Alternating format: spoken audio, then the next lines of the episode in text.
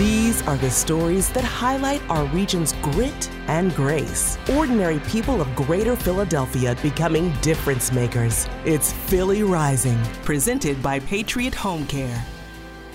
Joel Wilson is hacking diversity issues in STEM fields by creating a pipeline. TechCore 2 is a tech STEM coding robotic gaming program for students from kindergarten through high school. So once the students hit college, we hire them as instructors. And then once they finish college, we help to get them into careers. His nonprofit TechCore 2 was founded in 2015. And since then, they've been helping hundreds of kids every year in and around all corners of Philadelphia. Wilson believes STEM can be a path to equity and a solution to poverty. If we give our kids in West Philly and North Philly and Southwest, we give them the same opportunity, the same outlooks that those young folks in Lower Merion and Balakin would have, the end results would be no different. They do bring a level of confidence, of competitiveness. So when we can mirror that with that educational foundation, they will become unstoppable. He says their programming also offers a remedy to gun violence by giving youth mentorship and a recreational outlet. The organization recently received a $50,000 grant from Governor Tom Wolf as part of a larger violence and intervention program. We're currently running Saturday classes in our University City program site, and those classes are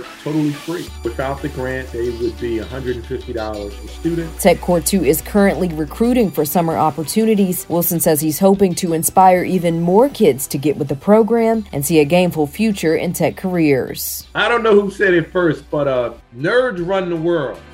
If you know a difference maker who should be featured on Philly Rising, go to kywnewsradio.com slash Philly Rising.